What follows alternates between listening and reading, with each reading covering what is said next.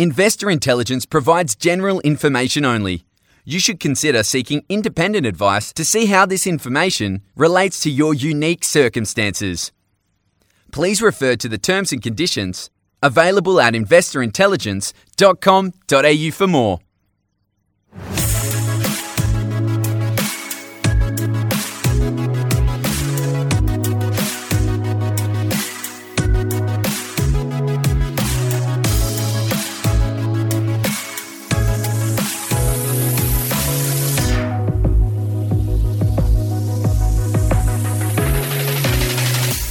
Hello and welcome to this week's episode of Investor Intelligence, brought to you by the team at the Property Mentors. It's your weekly podcast for all things investment and hosted by me, Phoebe Sikowski Wallace.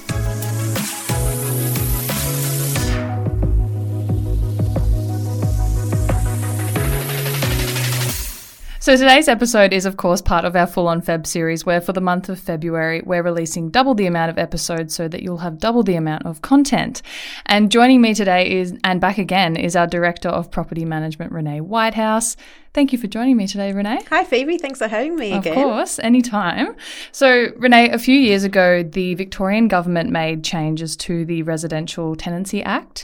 Um, it's now been a few years, of course, since Mm-hmm. um, these changes have been in full effect, correct? Correct. Yes, Yeah. they came in on the 29th of March in 2021. Yeah, okay. So today I kind of wanted to explore those key changes and what they mean for both rental providers and renters. So can you start off, can you walk us through some of the most significant changes that were made to the tenancy laws uh, and maybe why they were implemented? Sure.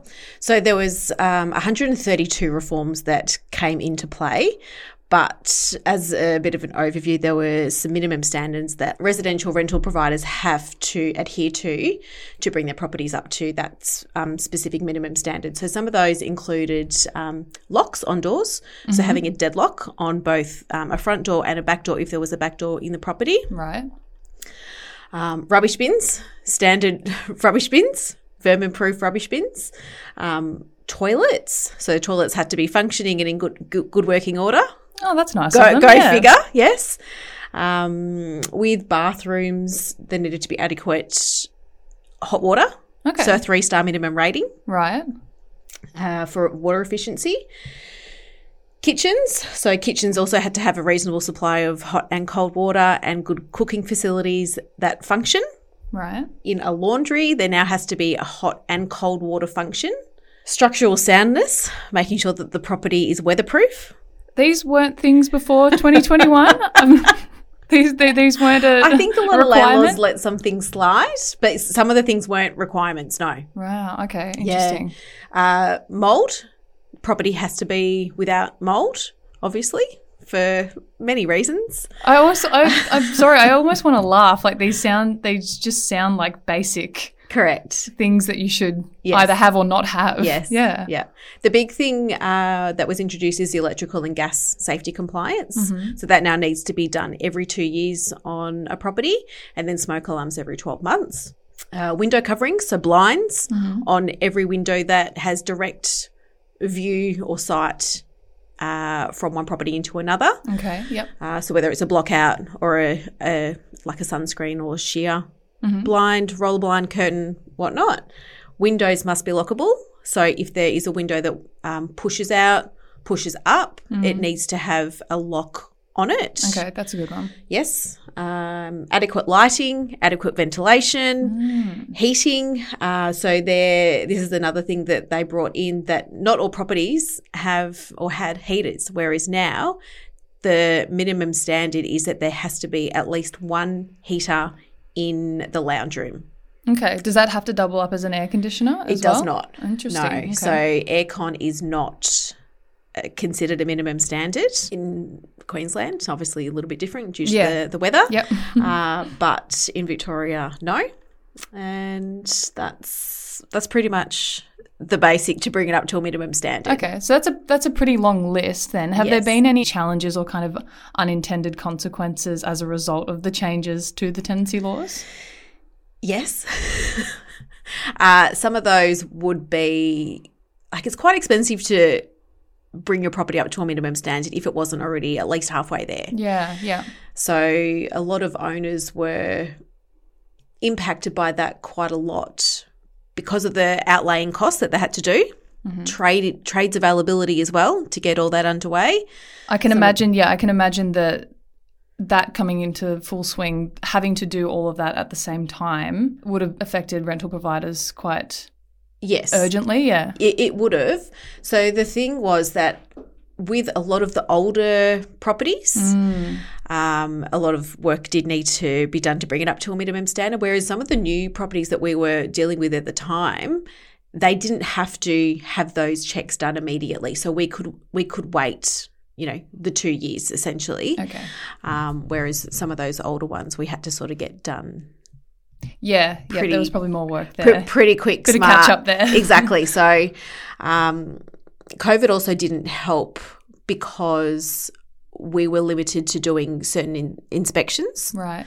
So, if a property manager wasn't overly familiar with a property and what was there and what wasn't, it was sort of relying on what the tenant was advising and what the owner was advising too. But when that sort of stopped and we were able to go back and do inspections, we were um, able to get a better understanding, I guess, of what the property needed. And then we could advise the clients, hey, you need to do this, this, and this to bring it up to the standard. Um, so, yeah, it was a lot of work in that sense Yeah. at the time. So, okay, so you've touched on how it's kind of affected uh, renters and rental providers. How have like property managers been affected by those changes? Uh, it's really interesting. So, I am part of a property management forum on Facebook. There's 14 or 15,000 property managers across Australia on there. Uh, predominantly, a lot of them are based in Victoria. And it is really shocking to me that some property managers do not know what some of these standards are, what they have to do, and what they have to advise of their clients. Okay. So, that aside, for me as a property manager, it was a lot of work initially mm-hmm. to advise all of our clients what the changes were and how we were going to help them achieve whatever needed to be done Yeah. for the property to bring it up to a standard. And then at, at the same time, especially with some of those older properties, you would maybe get a little bit of pushback from clients who weren't willing to spend the money mm, that okay. needed to be done. Right. So, and I've, I've heard of other colleagues that I used to work with that they have had to terminate the management of that particular owner of those properties because they weren't willing to do those things like put a heater in, for mm, example, mm. or get the gas and electrical safety checks done. So it's really hard in that sense. Like it's not something that we're implementing as an agency, it's something that the government's implemented. Right. So we were just the middleman in trying to advise them of what they needed to do mm. and try and assist them along the way. Okay. So that pushback, and it sounds like a, a lot more work just to have to navigate people as someone who knows Yes. and is across the board with all of that information. Yes. That pushback and that extra work is as what it has affected property managers. Exactly. Yeah. Yes, okay. Yeah. A bit more of a workload. In your opinion, what are some of the most important changes that renters and rental providers should be aware of then when they're entering either a new agreement or they're renewing their current agreement? Yes. Okay. One of the things that came out is that when you sign a new lease agreement, whether it be now a brand new lease when you're moving into a brand new property or if you're renewing your lease, one of the things that an owner must complete and be included in the lease is called a disclosure statement. Okay. So the disclosure statement is, I think it's about 10 or 12 questions that the owner has to answer honestly and to the best of their knowledge about the property. So some of those questions are Has the gas and electrical safety been done? Has there been any mold in the property that you're aware of? Has there been a death in the property that you're aware of? Has there been any drugs being cooked in the property that you're aware of? Um, do you have any intention to sell the property that you're aware of within the next 12 months, two years? So I think in the owner providing that information as as to the best of their knowledge, um, it does give our renters a little bit a little bit more reassurance that things are covered, things are ticked off, Yeah. and that they know that the property is in good condition and the owner doesn't have any intention to sell that they're aware of. They sound like pretty straightforward questions as well. And again, Yes. like best to their knowledge. Yes, because yeah, some of our clients, like particularly with our with our clients, some of them haven't lived in their properties. It's purely an investment. Mm. So they might not know. They might not have even seen the property. So they're relying on us as property managers to help assist them with those questions, even though they have to fill the paperwork out and sign it themselves. But some of them might not know. Yeah. Yeah. Okay. The other things um, I- I think is great is that with cleaning, so if a property is being professionally cleaned or has been professionally cleaned prior to a tenant moving in, the tenant must get that property professionally cleaned when they vacate. Yeah. It yeah. avoids when a tenant vacates. Sometimes there's a little bit, little bit of back and forth with when we do a vacate inspection. We might not think that it's in a clean condition, whereas the tenant's paid a cleaner to go through, but the cleaner hasn't done a very good job. Right. So if the tenant uses the same cleaner that we often would recommend, um, then there is ninety nine percent of the time no issues Yeah. Yeah. and it's a pretty smooth transition in getting their bond back mm-hmm. aside you know from the fact if there might be anything else that is damaged Right. but yeah generally it's a much smoother and quicker process I just want to go back a little bit. Have the changes to the tenancy laws affected the rental market in Victoria, both in terms of availability and then affordability as well? 100%. Okay. How so? so with the changes that came in and with everything that's going on across melbourne mm. especially over the last what is it 10 months or so with all the interest rate rises with the election and then ov- obviously adding on top of that when two years ago these new regulations came in mm-hmm. the vacancy rates have lowered because the stock levels on the market have lowered a lot of owners, as I mentioned before, if they aren't in a position to put money into a property to bring it up to a minimum standard, they're taking the property off the market, whether it sits vacant until they knock it down if that's their intention, or if they're going to have to sell it. Yeah. Okay. So it really has um, has seen a huge change in the vacancy rates, but also rents have gone up quite significantly as well. Right. Okay. Yeah, Yeah, it sounded like what you were talking about before, like the pushback that people were having if they didn't want to spend the money to get their investment properties up to scratch. Mm. yeah, That it would have some kind of flow on effect of them either, yeah, selling it off. Or, exactly. Yeah. Okay. Yeah, and so the other things that that um, an owner has to consider is that, that if you're putting in money and doing maintenance to a property, you've got to take into account depreciation. Um, I'm not an accountant, so don't quote me, but obviously you need to speak to your own accountant for this advice. But you could be claiming that back at tax time for some of those things. Yeah. Yeah.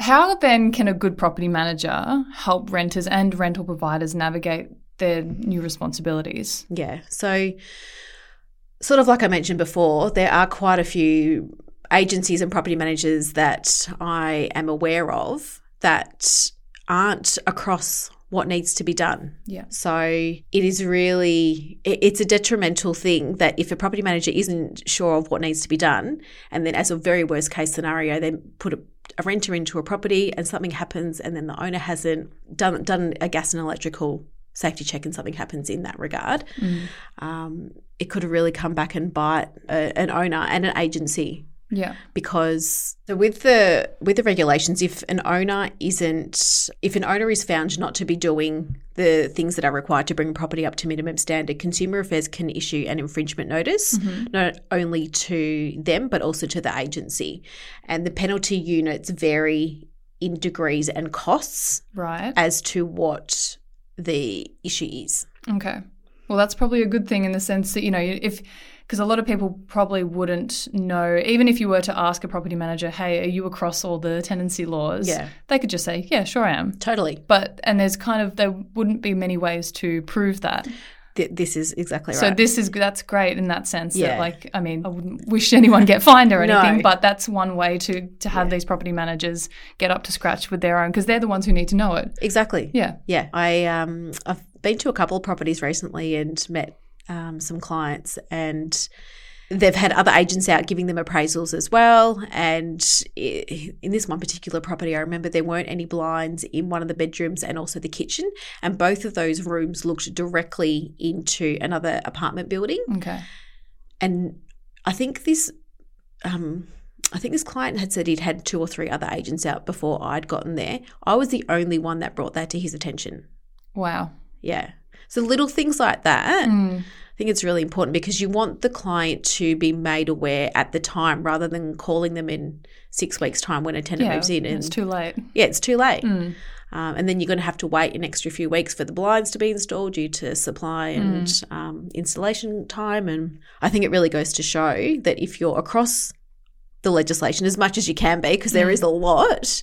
Um, It goes to show what, what like having having a good property manager in your team does, and how you might front some costs up front, but in the long run, yeah, they're going to be saving you so much money, Exactly. so much, yeah, so much time. yes. Yeah. So, okay, Renee, what to wrap up, what can we expect to see in the future regarding the rental market in Victoria um, in light of the changes to these tenancy laws? Yeah, so I don't have a crystal ball Mm. in regards to your question. I think that now we're nearly two years in. A lot of people are aware of what needs to be done, especially with our clients. We make them aware of this all the time. Mm-hmm. And I feel that because a lot of people are already aware of what's going on, um, what I would like to think is that because we do have such a low vacancy rate in stock on the market at the moment for tenants to rent, that we would see a lot of new investors coming in to the market or, pro- or properties coming onto the market that have been done up to bring up, bring them up to the minimum standards Yeah, okay. um, just to try and help all of these people that are looking for properties. Mm-hmm. Rents will, st- I think, rents will still continue to rise, um, and the vacancy rate will probably stay the same Yeah. for a little bit longer. Okay. Yeah, Do you have any final advice on it, like anything we've spoken about today? listen to your property manager, and if they're advising you to do something that is in regards to the legislation and the minimum standards, take their advice. Yeah. No, thank you for walking us through that because, again, every time I talk to you, you see why it's important to have someone in your team who's always across this information because, as you said, it is a lot of information mm. and not a lot of people have time to get, wrap their head Yes. around it. But thank you for talking to me today. You're welcome. Thanks for having me.